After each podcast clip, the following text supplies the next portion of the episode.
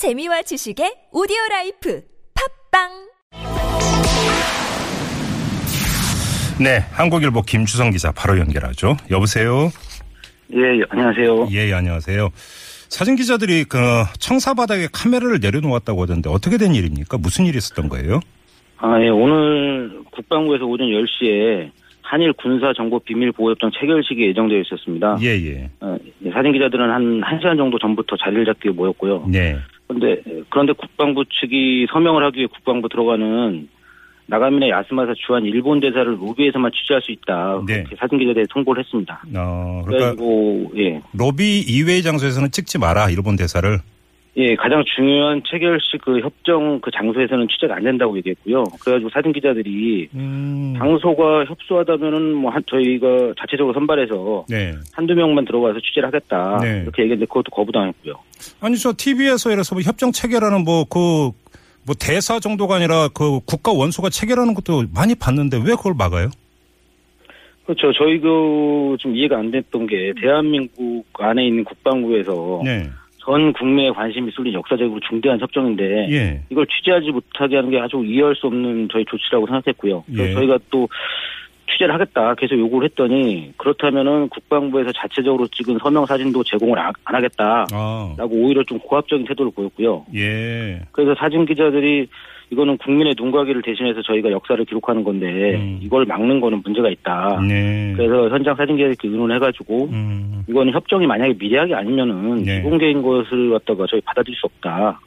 이게 무슨 뜻이냐. 그래서 항의의 뜻으로 카메라를 음. 아. 내려놓고 취재 거부를 결정했고 그걸 몇몇 기자들만 저희 뽑아가지고 예. 그 장면을 좀 기록하도록 했습니다. 그러니까 사진 기자들이 사진을 못 찍게 하고 대신에 국방부에서 사진을 제공한다고 했는데 이게 이제 그좀그 옥신각신되니까 이게 보도에 따르면 나승용 국방부 공보과장이요 이 사람이 예. 사진 제공도 하지 마 이렇게 소리까지 질렀다고 했는데 이게 바로 그 얘기죠 지금 김 기자께서 말씀하신 예, 맞습니다. 저희들이 좀 항의를 했더니 예. 오히려 저희한테 뭐 사진 제공도 하지 마. 또 맘대로 해. 네. 이렇게 막말을 좀 했고요. 이게 어허. 국방부 간부가 과연 할 수 있는 발언인가 예. 저희가 좀 의아했습니다. 아니 전 정말 이해가 안 되는데 왜 이 취재를 왜 막은 거예요 도대체 이게 처음에 의- 이유가 예. 일본 측이 비공개를 요청했다는 이야기를 했거든요. 근데 이게 대한민국 국방부에서 전 국민이 관심 있는 건데 이거 갖다가 어떻게 일본 측 요청이 있다는 이유로 예 공개하지 않는다는 것이 저희가 저- 도저히 납득을 못했던 거죠. 그러니까 이게 협정 조인식이잖아요 간단히 이야기를 하면. 예, 맞습니다. 아니 그게 무슨 비밀일 것도 없고 아무것도 없잖아요. 감출 이유가 뭐가 있어요 그걸 그렇죠. 보통 외교통상부라든지 아니면 청와대 같은 경우도 중요 협정들은 다 공개를 합니다. 예 그러니까 장소가 또 좋을 경우에는 사진 기자들한테 요청해가지고 풀 기자 몇 명만 들어와 달라. 네. 이렇게 요청해서 저희들이 들어가는데 그게 일반적인 관례인데 예. 이런 일반적인 관례와 전혀 그 관례도 안 지키고 일방적으로 통보를 한 거죠 저희한테. 음. 아, 야, 그러면 이게 그 기자들하고 사전에 협의가 전혀 없이 일방적으로 못 찍는다 이렇게 통보를 한 겁니까? 그렇죠. 사진 기자들한테는 따로 협의가 없었고요. 네. 사진 기자들한테 이게 로비에서만 취재가 가능하다라고 통보를 한 거죠. 어, 혹시 김주성 기자는 그 이런 경우 혹시 그 이전에 경험이 있으세요? 비슷한 기, 그 사례가? 이게 정보부처에서는 이런 경험이 없었고요. 일반적인 취재 현장에서 사진 기자들이 좀 항의 차원에서 하는 경우가 간혹 있는데 예. 아주 드문 경우고요. 예. 지금과 같은 경우는 없었던 걸로 알고 있습니다. 참 저는 지금도 이해가 안 되는 게 그러니까 일본이 그 비공개를 하자고 해서 그걸 덥석 그러니까 그 받아들인 국방부 처사도 이해가 안 되고 예. 그다음에 그걸 비밀로 하자는 일본 측의 입장도 솔직히 좀 이해가 안 되거든요. 굳이 그럴 이유가 그렇죠. 전혀 없잖아요. 그러니까 보통 좀 이게 일본이 일본 같은 경우가 좀 국민들의 좀 반대 여론이 좀 많았는데 예. 좀 급박하게 처리하고 하다 보니까 예. 여론에 대한 좀 부담감이 크지 않았나 생각하거든요. 예. 기자들이 들어가서 찍는 장면이 음. 서명하는 한 장면만 취재하는 게 아니라 그 앞과 뒤에 벌어지는 각종 상황들을 취재하고 또 예. 양국 대표들의 표정들 같은 걸 취재하는데 예. 그걸 저희가 기사로 내보내니까 그걸 보여주기 싫었던 거죠. 어, 취재 기자들도 마찬가지였던 거죠.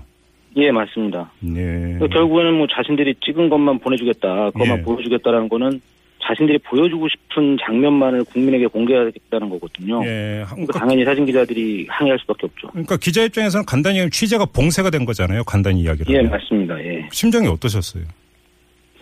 그러니까 한마디로 얘기하면은 좀 저희가 이게 국민의 눈과 귀의 역할을 해야 되는데 예, 예. 이걸 갖다가 가로막고 있다는 게 예.